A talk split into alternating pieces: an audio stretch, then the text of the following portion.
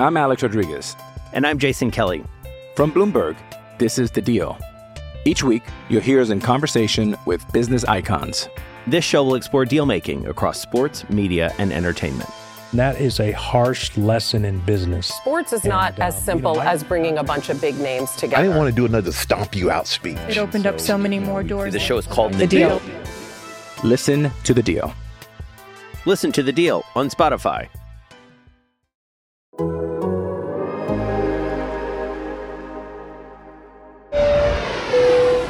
Gentlemen, welcome aboard the Athletics Can't Wait Jets podcast, your nonstop shop for all things Jets. Now, here are your hosts, Tim McMaster and Connor Hughes. Listen safely. Can't wait. Uh, I mean, everything is happening fast for me. Uh, the call came in, you know, a lot of, you know, things running through our minds and everything like that. So, you know, we just played the call that the coaches called and got to execute, but you got to help us out at the same time, just being a, you know, better call at that spot. That was Marcus Maye. After Sunday's game, the Jets may finally be turning on the coaching staff. After an emotional roller coaster ride in the fourth quarter, the Jets are 0 and 12, still on track for the number one overall pick in the draft. They lose to the Raiders 31 28. It was not easy, though.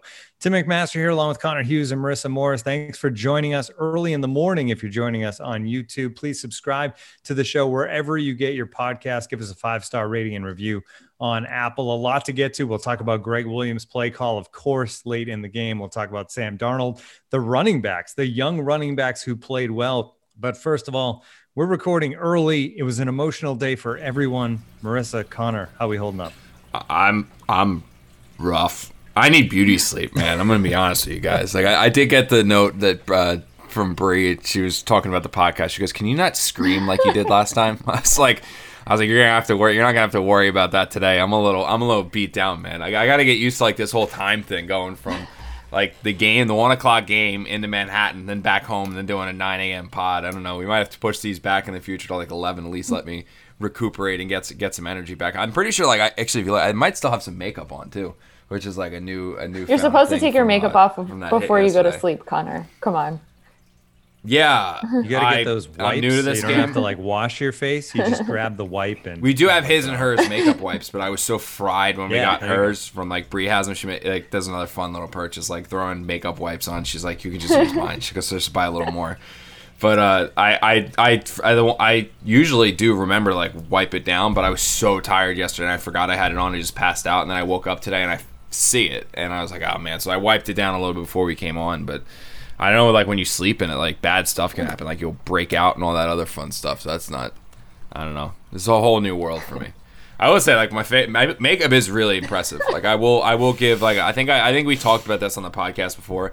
Like I'll never give Brie uh, shit for like taking a while to get herself ready because I remember I did a uh, I did a couple I used uh, I do hits for SNY and I woke up one morning before like a hit with SNY and I had like a pimple on my face. I can't remember if I told this story on here before, but I was like, damn, like of course the day I have my TV hit in the studio, I have to have like a pimple and it's gonna suck. And I was like, and it, everything's 1080p now, so like everyone's gonna see my pimple and everyone's gonna make fun of me because you know that's what goes on in my head is that everyone's gonna care that I have a pimple on my face and they're gonna make fun of me.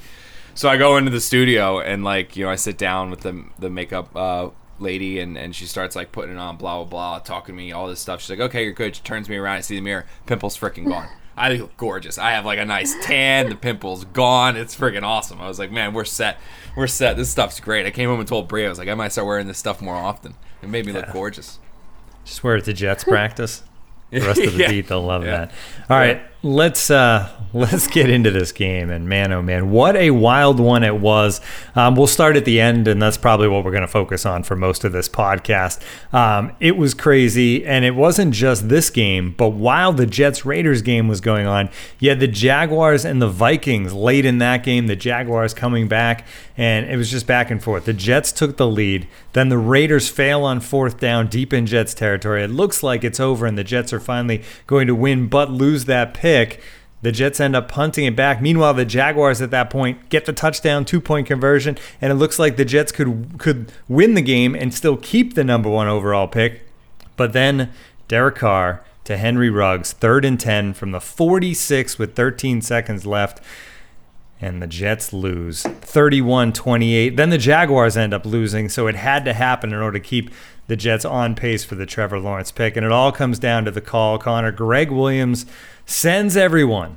And the stat was, and this was everywhere on Twitter, Jets the only team this season to send eight or more pass rushers on a play in the final 30 seconds of a game, and it burned them.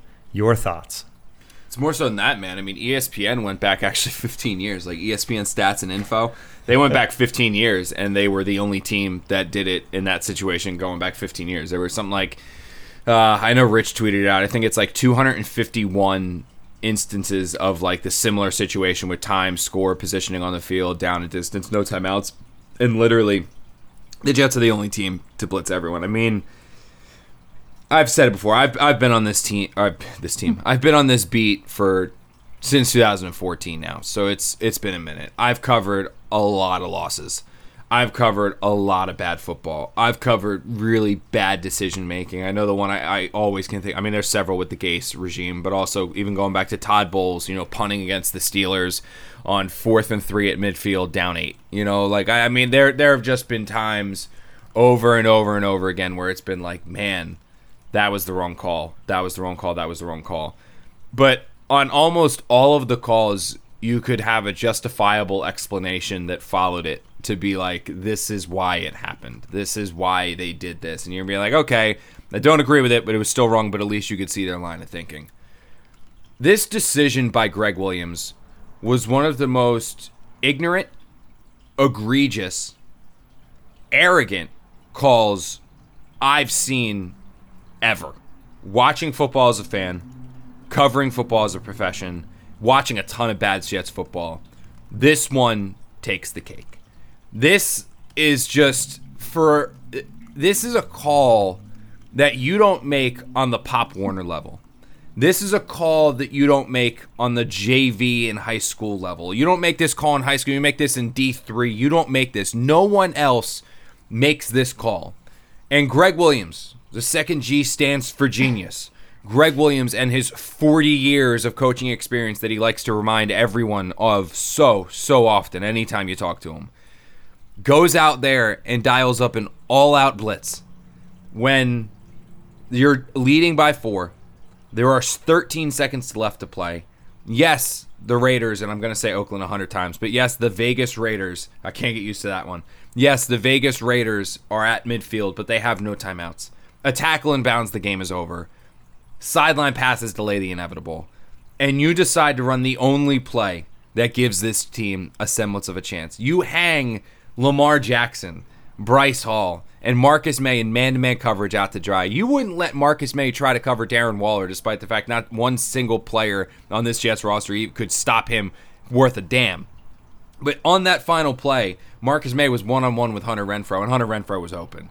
Bryce Hall's guy was a little bit covered, but he ran an out route towards the sideline, and then Ruggs obviously beat Lamar Jackson. Lamar Jackson deserves no blame for this. He's an undrafted rookie forced into the starting lineup because of horrendous cornerback play, injuries, and obviously the release of Pierre Desir.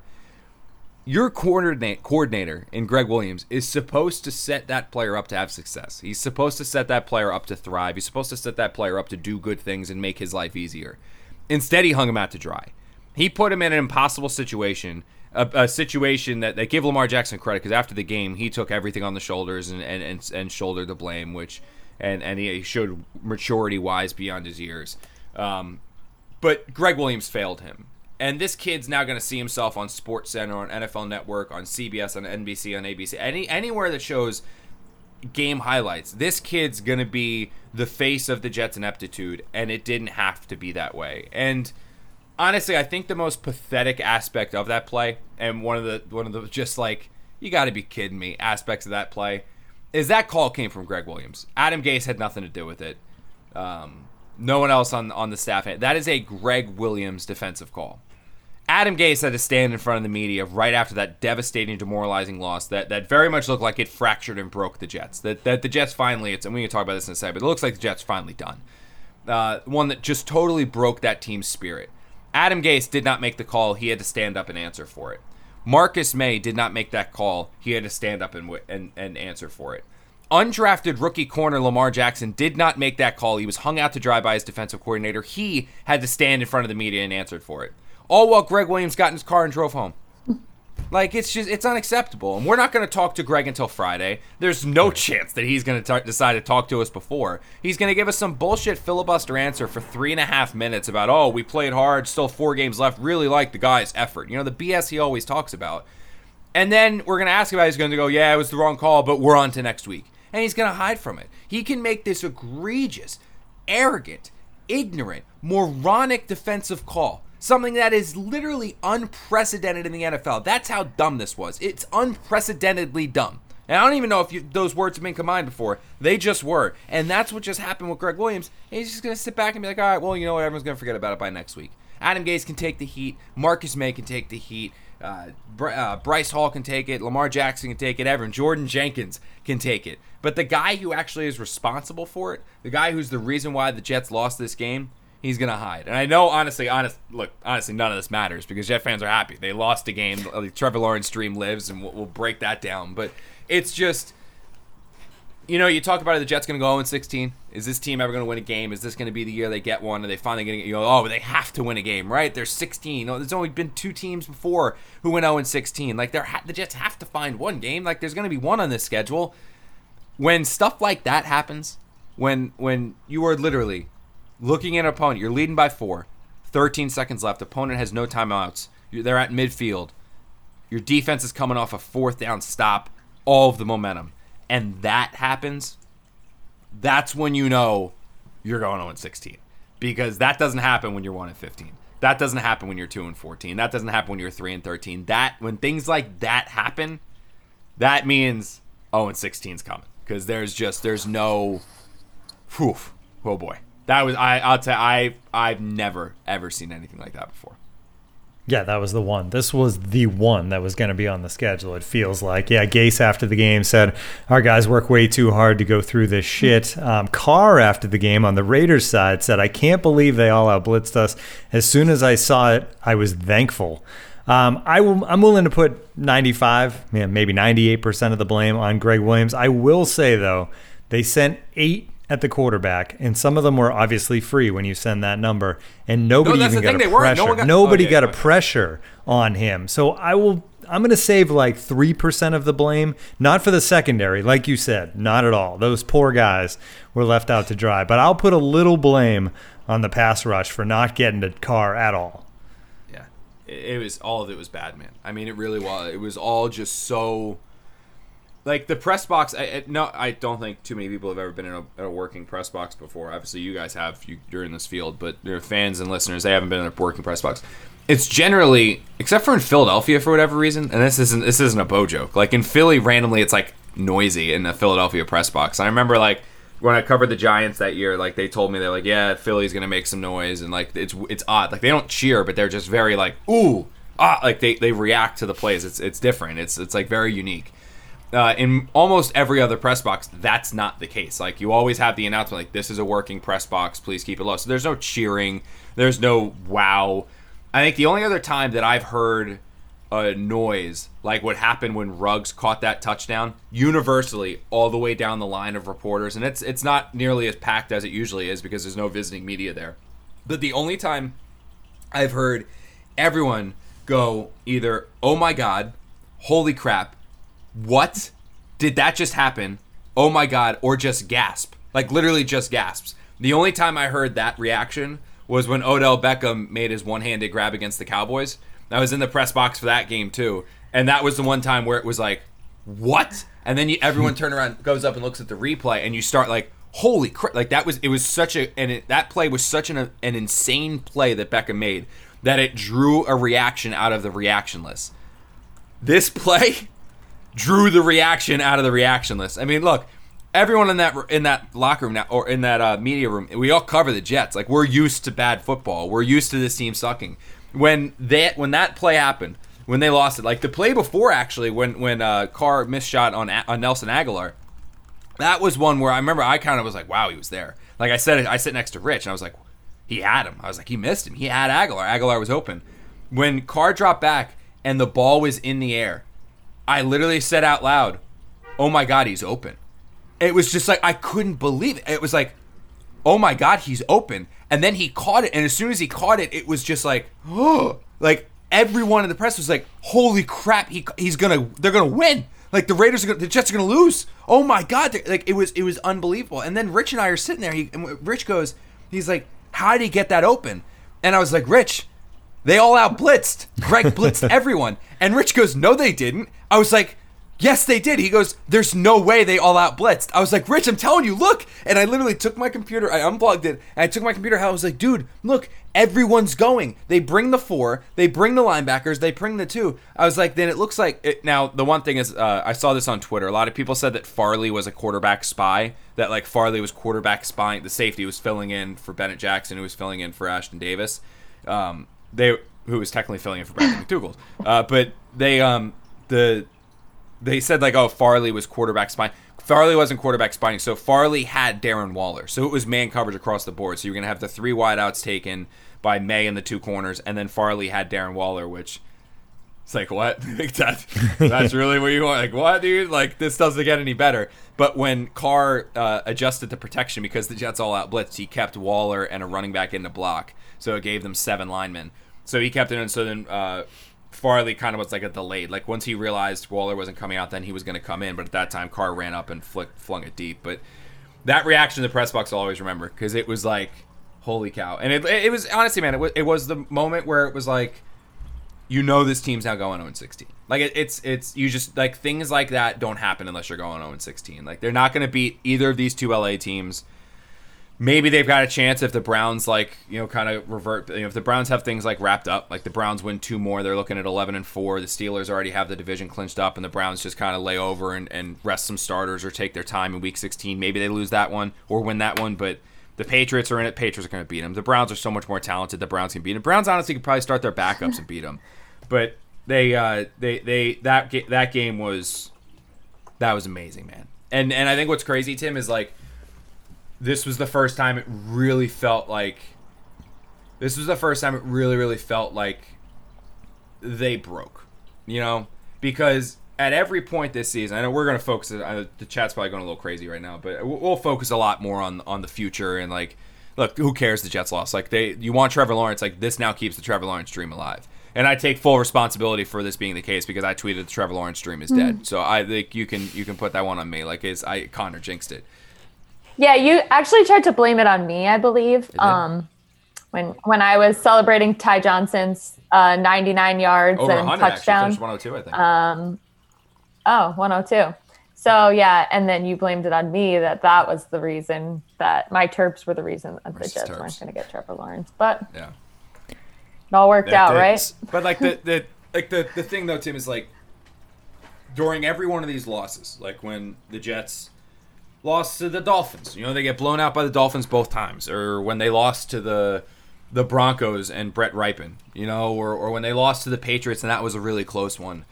Um, the one thing that they always did after every game was like this team managed to find optimism. Like it didn't matter the record 0 and 4, 0 and 5, 0 and 6, 0 and 10. They always managed to find some form of optimism. You know, like even last last week's game to the Dolphins, like guys were upset, guys are angry, obviously. But they looked at and they'd be like, there were five plays out there that we missed that we could have made. Guys that were open where we just made the wrong read. The guy dropped the pass. We just missed those plays. If we make those plays, the game changes. The momentum swings. We got a chance to win. Like we can get them next week, you know. Or when they lost to Rypien, it was like, yeah, you know what? Yeah, we shouldn't have done that, but like we just messed up a little bit here. We correct these things next week. You know, when they lost to, to the, the Dolphins the first time, it was like, well, uh, Sam, we got uh, Joe, we have our back. Everyone's hurt still. When they get healthy, we always have next week. You know, like the next week always brought optimism where it was like we still got a chance to like turn this around. Like there's still we still got the next week. We still have a chance. This was the first time where it was like it felt like this week was the next week. Like this was the next. This was when you have the lead. You make the fourth down stop. You get the big plays. The run game's working. You have the lead. And for them to lose in the fashion that they lost, I think that's why you had Tarell Basham literally on a bench for 15 minutes after the game's over, just sitting there slumping. That's why you had Marcus Maye, like who I'm sure we'll, we'll talk more about him in like a second, because the fact that he spoke out on Gregg Williams is like, holy cow! Like we got to get to that. But you have Marcus Maye speaking out. You have Sam Darnold on the verge of tears. You have Adam Grace, Adam Gase looking like he's about to cry. Like it's just this was the first time where I kind of felt like players going this way, members of the coaching staff going this way. Adam Gase has no idea how to fix this. There's no next week optimism. It was like this was our next week. We're gonna go 0 16. The players seem to have realized it, and that's when things can get really ugly. Like they've been they've been ugly. Now they're gonna get really ugly. All right, so let's talk about Maye because you mentioned it. He's this is not the guy that comes out and speaks out against the coaching staff. He's he's kind of glue in that clubhouse. His teammates love him. He never says anything out of step really, and he's the guy who calls out Gregg Williams. Um, and it's not like he you know, went on a tirade. He did it in the way he would do it, right? It was kind of under his breath, like, it's got to be a better play there. Um, so what happens now? Because here you have a guy who's a leader on this team, but he's a free agent at the end of the season. You have a coaching staff on the way out. So you would imagine in a different world, maybe he gets sat down for a game or something like that. I can't imagine that happens in this scenario where he's really one of your team leaders. And I would think everybody in that locker room, including maybe Adam Gase and some of the other coaches, kind of agree with what he said. So, what happens here? And does this affect the possibility of him coming back next year or with a new staff? Does none of that matter? Yeah, he's going to get a contract extension. Adam, that's going to be Adam Gase's last last uh, last dying moment is going to be that he's going to hand a, a 10 year contract extension. He's going to give all the money they had allotted for Jamal Adams to Marcus Maye after making those comments about Gregg Williams. But no, man, like like that's the crazy thing is is I've covered every moment of Marcus Maye's career, literally every minute of Marcus Maye's professional career. I was there during his first media appearance with uh, at rookie minicamp where he talked about meeting Jamal Adams for the first time and how they're going to be a good pairing and and I wrote a big feature on him for the Athletic a year ago, where he was the silent leader. You know, when you had Jamal Adams screaming and yelling and, and demanding the attention, and I'm the captain, and I'm the All Pro, and I'm the guy. You know, everyone in the locker room, look at me, I'm Jamal Adams, look at me, look at me, look at me. The guy that everyone followed in that secondary was Marcus. They weren't following Jamal, or they were following Marcus. And Marcus didn't say much, but when he did speak, his words carried weight. And the guys looked at him as the consummate professional, the guy who does everything the right way and followed him as a result. He didn't have to say, I'm the leader. He didn't have to say, I'm the captain. His personality, his authenticity, his the way that he went about his business made people want to follow him, made him believe him, made his Jets teammates vote him captain this year. Like that's who he is. The fact that Marcus was so emotionally distraught. I mean, I literally I talked to his mom, I talked to his brother, high school coach, college coach for this story, and like everyone told me about how mild mannered, even keeled this guy is. That's why guys want to follow him. So the fact that that player felt so emotionally distraught after Gregg Williams' decision and spoke out to us about it. Like if this was Basham and Basham came out and said something, if this was Jordan Jenkins, who Jordan Jenkins can get emotionally hot and he came out and said something, like I I would I would get it. I would be like, okay, those guys are like not hot headed, but like they're heated in the moment. They're saying something they don't matter, or that they don't mean. But for Marcus Maye, who is so calculated and so reserved at times, and so thinking three steps ahead, not just one, for him to be so angry and to be pushed to such a limit that he comes out and make no mistake about it, he began that press conference thinking in his head, I'm burying Gregg. I'm burying Gregg. I'm done. I'm burying Gregg. I'm done with him. Because I asked the first question, like, what do you think of the play call? And he goes, we need to be in a better call. And when he said that that line, the first thing on my head was I must have heard him wrong. Like, that's not Marcus. Marcus isn't going to say that. That's a direct shot at the coordinator. He then double time, doubled down eight additional times he did four in the first two questions. The entire conference, he went eight additional times. He went so so far as to say, "Yes, we as players need to execute, but you need to put us in a better position." Uh, like it was, it was remarkable. And like you said, normally when a player does that, you can get fined for like conduct detrimental to the team. You can get um, ripped apart and destroyed by you know uh, uh, the coaching staff in a meeting. You can get benched for for a series or a couple quarters or something like that. Like that's what happens usually when a player talks out with the "we were out coached, we were this that." I don't know, like you said, Tim, how you do any of that to Marcus Maye because that's not going to go over well in the locker room. Uh, the players will not respond very kindly to that, and more so than that, I don't think Adam Gase would allow it. I think Adam Gase would step in and say, "F that, we're not benching this guy," eh, because like he he just said what was on everyone's mind, and it was a, a breath of fresh air. But the fact that Marcus came out and said it carries so much more weight because I I would have in a million years if you asked me what Jet defensive player, if you had asked me before the season, the Jets are going to go 0 16. What defensive player after a brutal loss to the Raiders speaks out? What defensive player calls out calls out the coaching staff, specifically Gregg Williams? I would have probably given you 37 other guys that were not Marcus Maye. Marcus would have been last on the list. Literally, the guy would have been last on the list. Maybe, maybe Neville Hewitt would have been above Marcus Maye because Neville Hewitt just doesn't talk. So I would probably put him above. Mar- Those would be the only two players that I would put above above them. And the fact that they've, I mean, it's it's it's remarkable, man. It is it is absolutely remarkable if that's it. And when Marcus is willing to crack like that, that's when you know that this this is it's it. It's it's in the books. Looking for an assist with your credit card, but can't get a hold of anyone? Luckily, with 24 7 US based live customer service from Discover, everyone has the option to talk to a real person anytime, day or night. Yep, you heard that right. You can talk to a real human in customer service at any time. Sounds like a real game changer if you ask us. Make the right call and get the service you deserve with Discover. Limitations apply. See terms at discover.com/slash credit card. I'm Alex Rodriguez. And I'm Jason Kelly. From Bloomberg, this is The Deal. Each week, you'll hear us in conversation with business icons. This show will explore deal making across sports, media, and entertainment. That is a harsh lesson in business. Sports is not And, uh, as you simple know, I- as bringing a bunch of big names together. I didn't want to do another stomp you out speech. It opened up so many more doors. The show is called The Deal. Listen to The Deal. Listen to the deal on Spotify.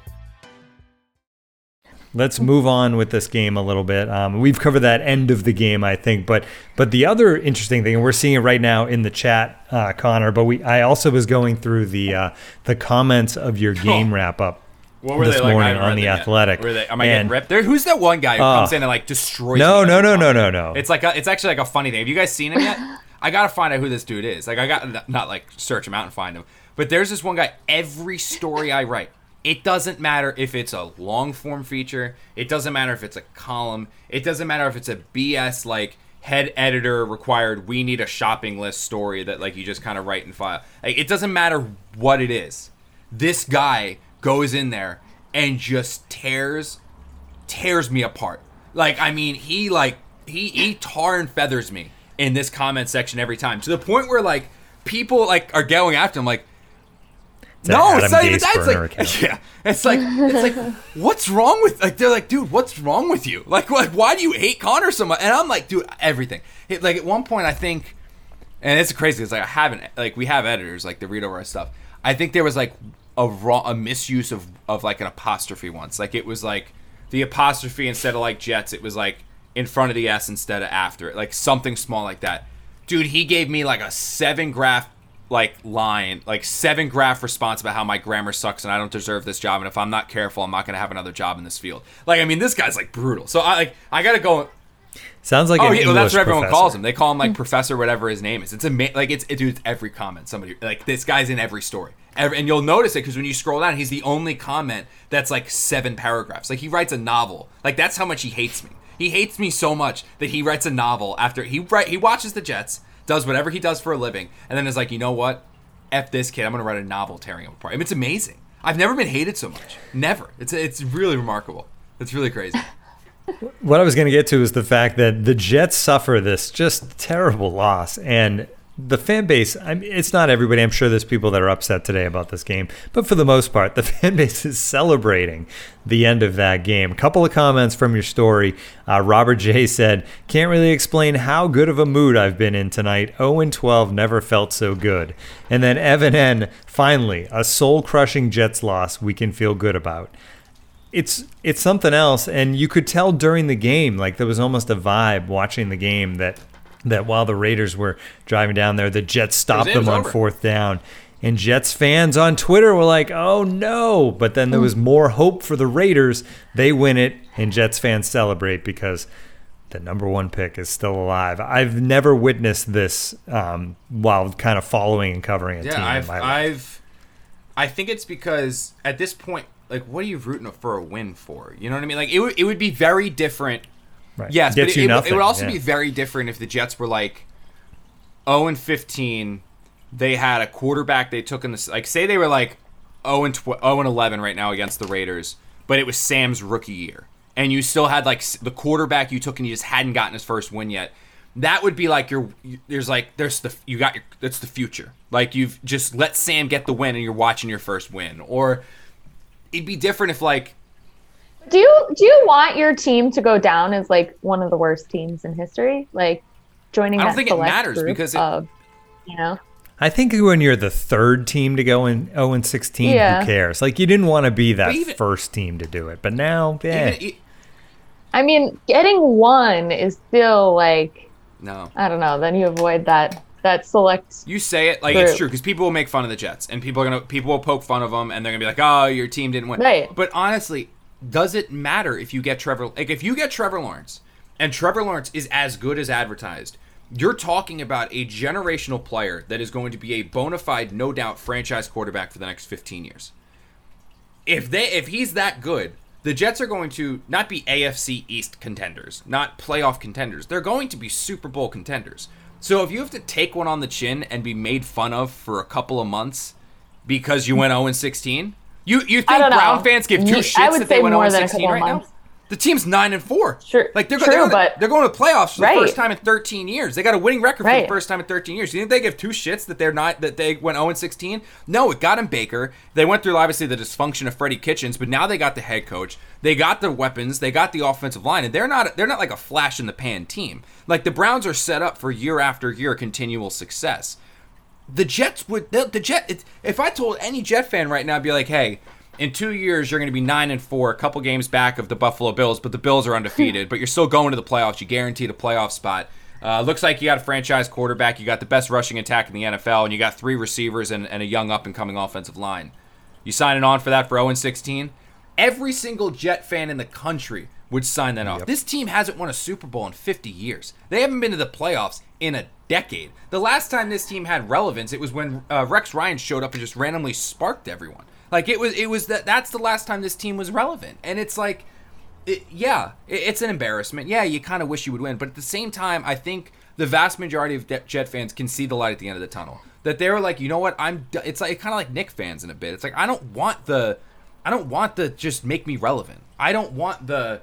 I don't want the oh, okay, yeah, we're, we're gonna get in as the eight seed, but we're not gonna go anywhere. It's I see it as like Trevor Lawrence. Yeah, we're 0 16. Yeah, it's embarrassing. Yeah, it's, it will be the third team that goes 0 16 ever.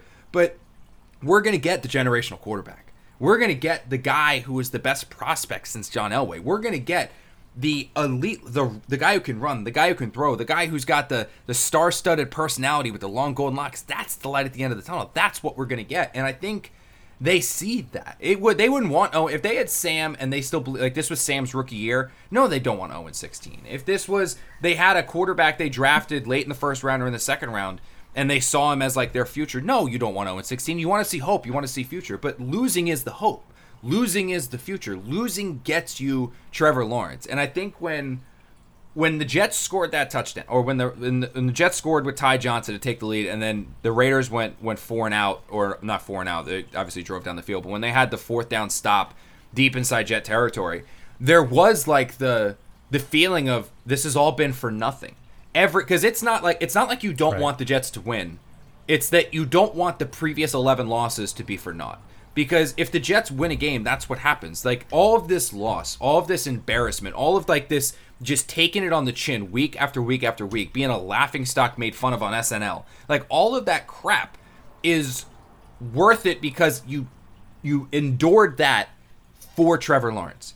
But if you win a game, if you beat the Raiders here and the Jaguars keep losing, if you beat the Browns at some point, if you manage to beat the Seahawks, or that's not happening. So actually, don't even talk about that. If you beat the Patriots in Week 17, if you win a game and it takes you out of the Lawrence sweepstakes, and yeah, Fields still might be good or that kid from BYU, but if you lose the Lawrence sweepstakes, it's like it's just another punch. It's like, yeah, okay, we won a game, but like, yeah, we're not 0 16. Congrats. Now we're 1 in 15. But we're 1 in 15 and we don't everything else is now meaningless. All of those losses didn't mean anything. It didn't help us. It didn't make us better because we're not getting Lawrence. So I think that's what the vast majority of Jet fans see is they are focused on the light at the end of the tunnel. They want the light at the end of the tunnel, and they're willing to be embarrassed and lose and all that stuff as long as they get as long as they get Lawrence because I keep calling people about this kid, man. I keep calling people about him. And everyone I talk to, pro personnel directors, general managers, scouts, coaches, agents, no one has a red flag. No one. No one said like the one red flag I heard was from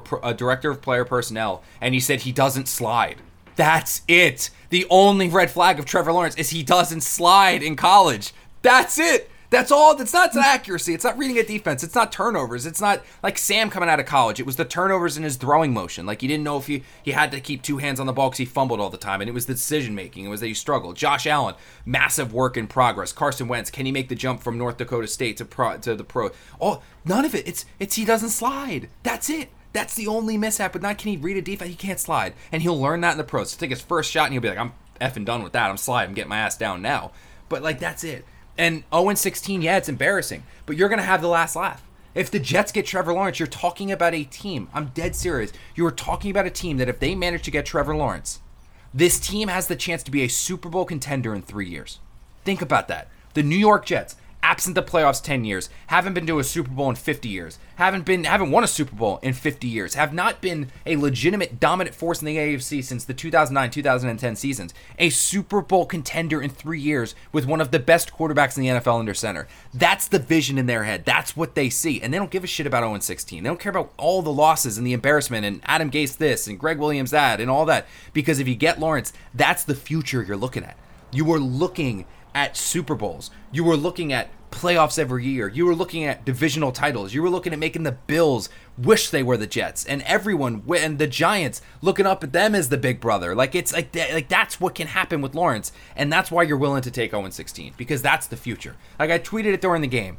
Man, like it's going to be interesting to see how teams defend Jamison Crowder next year when you can't double him because you got to deal with Allen Robinson. What the look at those options for Trevor Lawrence? That's the possible future for this team. That's the vision. You got a competent general manager. He's going to pick the next head coach. You're going to have Trevor Lawrence under center. You're going to have weapons. You're going to have all of these draft picks that Douglas has compiled. That's a future. Like, that's a real, live, actual future for this team. And yeah, does 0 16 suck? Yeah. Is it embarrassing? Yes. But, like, who cares? Because you'll get the last laugh. If the Jaguars would just win one more game, I think all Jets fans would be fully geared to win one game and avoid it and still get the number one pick. But the Jags seem like they're uh, they're in this to win it, just like the Jets to get that number one pick. All right, let's talk about some of the other positives because I feel like we got a good vibe going now as we talk to the future and, and good stuff. So, Frank Gore, um, the concussion early in the game, second play, he leaves the game. As far as this game goes, I mean, obviously, we wish well to, to Gore and hope that he gets past um, everything to deal with the concussion quickly. But as far as this game goes, it was a blessing in disguise. Ty Johnson, 22 carries, 102 and a touchdown.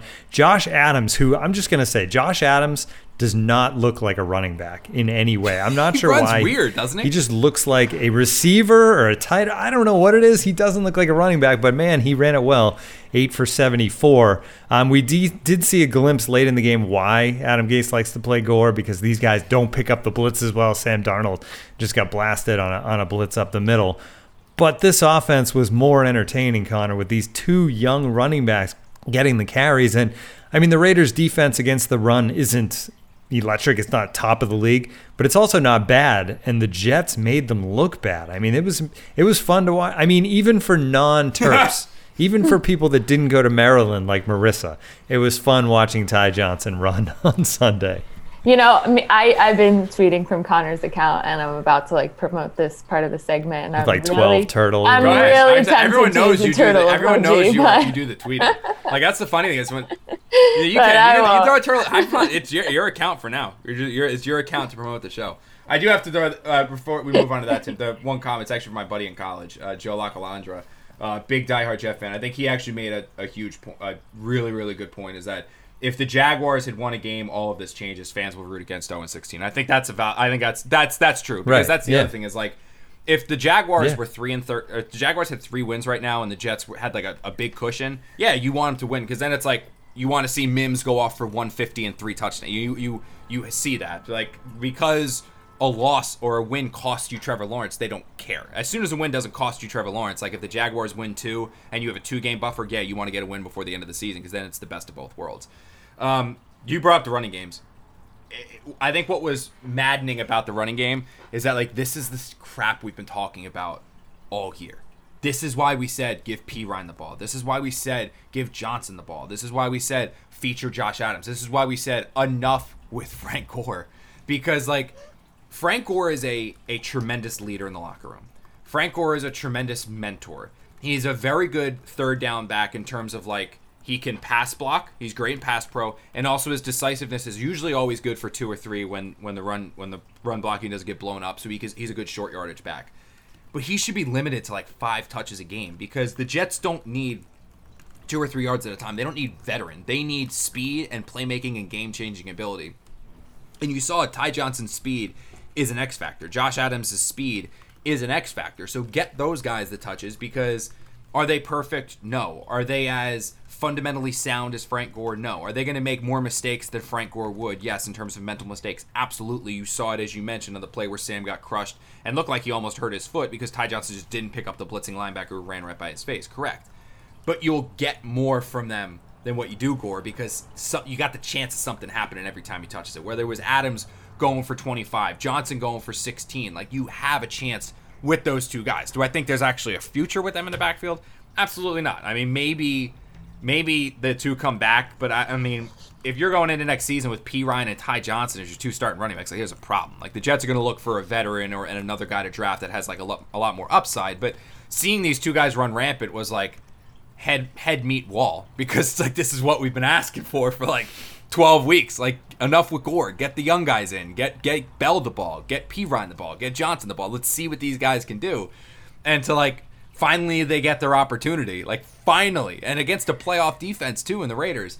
Like finally they get their opportunity to play because Frank has a concussion in the first possession of the game, and the guys go off for 200 yards, like 104 for Johnson, the first 100 yard rusher in Adam Gase's tenure as the Jets coach. It was almost 200 yard rushers. Josh Adams, as you said, with 74. Both guys averaging, I think, I, obviously Adams is over. Uh, Adams is obviously over four, uh, five five years. He averaging 9.3. Ty Johnson averaged 4.7. Like those are numbers we haven't seen since Chris Ivory and, and Isaiah Crowell with the dude wipes game, where he, where he pretended to celebrate with a uh, wiping his butt in, against the Browns. I mean, that's amazing. Now, the one thing that I will say that I, I believe, truthfully, that I believe Jet fans should take more optimism in and feel even better about than the because again, like Ty Johnson going off for 150, it's it's okay, like like like all right, fine. Like Ty Johnson just ran for 150 yards, like it's cool, but at the same time the Jets have no ties to him. Like, okay, maybe he's on the team next year, but he's like a situational player. Like, that doesn't really matter. It's where the Jets were getting the chunks of these yardage. Every single time the Jets needed a play, whenever the Jets needed yards, whenever the Jets wanted to run the ball, they ran behind number 77, who was standing next to number 67. Pat Elflein, the guy they got from the Vikings, Mekhi Becton, obviously, who we've talked about ad nauseum on this show. That's who the Jets ran behind. Those two dudes were bulldozers in the run game. I mean, the holes that they were opening up from the first quarter through the fourth, it was remarkable. And I know Becton's going to get some heat because he, for like basically the first time this season, he was beat for sacks. Like uh, Ferrell kind of rookie, he, he, he, took advantage of the rookie for the first time, you know, and, and he, he made him he made him miss, and he got through Darnold for two sacks. Darnold has to have better pocket awareness, but the sack force fumbles, those are on Becton. He's got to be better. He got victimized by somebody cutting outside of him and wasn't able to push him out, and then got victimized on a stun, all that stuff, whatever. But in the run game, I mean, those two guys, 67 77, they opened hole after hole after hole. And 67 can be a part of this team moving forward. 77 is a franchise left tackle, all pro player. He's going to be on this team moving forward. To have those two guys paving the way for Johnson and Adams, that is more important than having Johnson and Adams run for 200. It's how they ran for 200. It was right behind Becton, and it was right behind Pat. Yeah, impressive stuff from the offensive line. The other impressive thing we can talk about that we've, I think this will be like the third straight week that we uh, give a gold star to Quinnen Williams, who just again, he's just become a beast and a game changer on the defense. And this time against, like you said, a playoff caliber team. Um, it's just play after play. You see him in the backfield, disrupting the run, doing the things that, that Pro Bowl type players do in the interior defensive line. I, I was a Quinnen Williams What's the what? is- What is it's? It's a positive when you stand for someone. S T A N. That's positivity, right? So what's the what's Yes, the what's yes, the antonym STAN. of stan? Hater. There's a word though. I think I don't know. It's like they use I stand for so and so, and then there's the opposite of, of stand, and I forget what it is. Like I don't know, whatever. I'm, I'm way too tired to think of it, and my brain's already like working it. My brain will work at uh, my, my brain at full capacity ain't all that great. Right now we're at like sixty percent, so I'm I'm trying to power through here, and we're almost out of coffee. Um, but I was I was not a Quinn Williams fan. I felt during the draft last year, the Jets should have gone with Josh Allen. That that was the better player. That they had a better defense with Henry Anderson and Leonard Williams at defensive tackle, and then the Steve McLendon in the middle. But Foley Fatukasi's development has been like, where the hell did this guy come from? Um, that defensive line, Josh Allen outside. Was Josh Allen going to be a better player than Quinn Williams? I didn't know. No scout told me that. No, no. The Jets obviously didn't feel so a bunch of other player, people around the league didn't feel so. They thought Quinn Williams was outside of Bosa the best defensive player in the draft. But I thought the Jets defense as a whole was better with Leonard, Henry, Steve McLendon, or Foley, and then Josh Allen outside. What Quinn Williams has done this year, man, is it's insane. Like he's making the impact that Leonard Williams was supposed to make. He's making the impact that Sheldon Richardson was supposed to make. He's making the impact that Muhammad Wilkerson was supposed to make every other year, aside from the, the two 10 sack seasons he had, you know, after his career kind of went off the rails when he hurt his foot and got paid.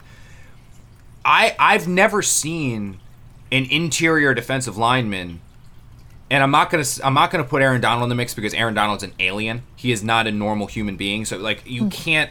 It's almost like just put Aaron Donald out there and then assess everyone else. So I haven't seen a defensive lineman in his second year make the impact that Quinnen is making right now. I mean, every play, whether it's the run, whether it's the pa- I mean, he's just a disruptive offense wrecking force in the middle of the Jets defense. I mean, four tackles a sack, three quarterback hits, and a tackle for loss. He's got six sacks on the season now. He's got close to 40 something tackles. I mean, he is he's everywhere. I mean, the the the play which was more impressive than his sack, more impressive than the um the disruption he had where he beat three people and then got in Derek Carr's face to force a throwaway and, and a pass out of bounds to set up a Raider punt. More impressive than any of that was when he lined up as the if you're looking uh, from the offensive perspective, so you're looking from like behind the quarterback. He went from the left defen- left, left defensive tackle spot in a, in a hybrid 43. The Raiders ran a stretch play to the outside. Quinnen went down the line of scrimmage from his left defensive tackle spot, so across one defensive tackle, across the defensive end, to make the tackle a big hit on the running back after two yards. Like, what 300 pound, 34 defensive end has sideline to sideline speed? Like, forget forget what 34 defensive lineman has speed, let alone sideline to sideline speed. The ability to go from left defensive tackle all the way across the field to like rock the running back two out of bounds. Like that was ridiculously impressive. So he's not just a pass rusher. He's not just a, a freak in that sense.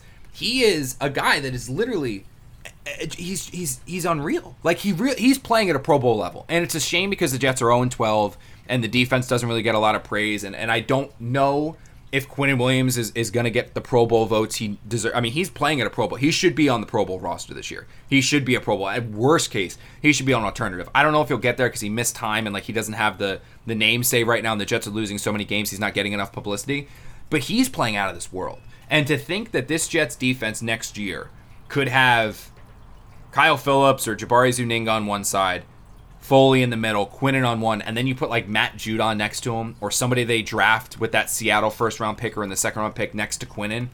I mean, you're literally talking about a, a, a, a like I said, a game wrecking force. Like he he's doing things as a 34 defensive end that I didn't know 34 defensive ends not named Aaron Donald could do, and it is it is remarkable to watch. It's fascinating to watch. You're seeing his confidence come. I mean, at one point he was jawing with the Raiders sideline. Like that's the other thing we haven't seen from Quinnen too much this year. He was literally during a TV timeout, like looking at the Raiders sideline and just laughing. And I wonder if it was because the Raiders loved Quinnen coming out of the draft and they actually talked to Mike Maccagnan about trading up, but Maccagnan obviously, like he always did, he was timid and didn't get the deal done. But Quinnen was like literally talking crap to, to the Raiders sideline and laughing at the Raiders sideline and then going out making plays. I mean, he's everywhere. And to see a guy making plays in the run, making plays in the pass, getting to the quarterback and sacking him, but also disrupting the pass anyway, even when he can't get there. teams are doubling him, doesn't matter. Teams tripling him, doesn't matter. Guy's still making plays, and you want a, a, a hat hanging player, player to hang your hat on. It's him, man, because he looks he looks legit, and, and I I didn't see it last year. I didn't see it the first couple games this year, but he has come alive the second half of the season, and it's it's amazing to watch. It really is amazing to watch. He's he is he is developing to quite an impressive football player. Yeah, he is certainly. We've had uh, this has been a quite a positive seeming podcast, despite a uh, heart wrenching loss by the Jets on Sunday. Really something. Um, but the future is what it's all about for sure. The future directly for this team is a matchup with the Seahawks coming up on Sunday, and that means Jamal Adams out in Seattle. Uh, that should be an interesting one. We'll see if Jamal speaks up this week about taking on his old teammates, and we will preview that one coming up later this week, probably on Thursday. Um, go to theathletic.com slash the Can't Wait podcast. We have a special going right now for the holidays. If you buy a subscription, you can then gift one um, you get the gift one for free. So uh, buy one, gift one at theathletic.com slash the can't wait podcast. Follow us on Twitter. Connor's at Connor underscore J underscore Hughes. Tim M. McMaster for me, and Marissa's at Marissa underscore Morris. Have a great day, everyone.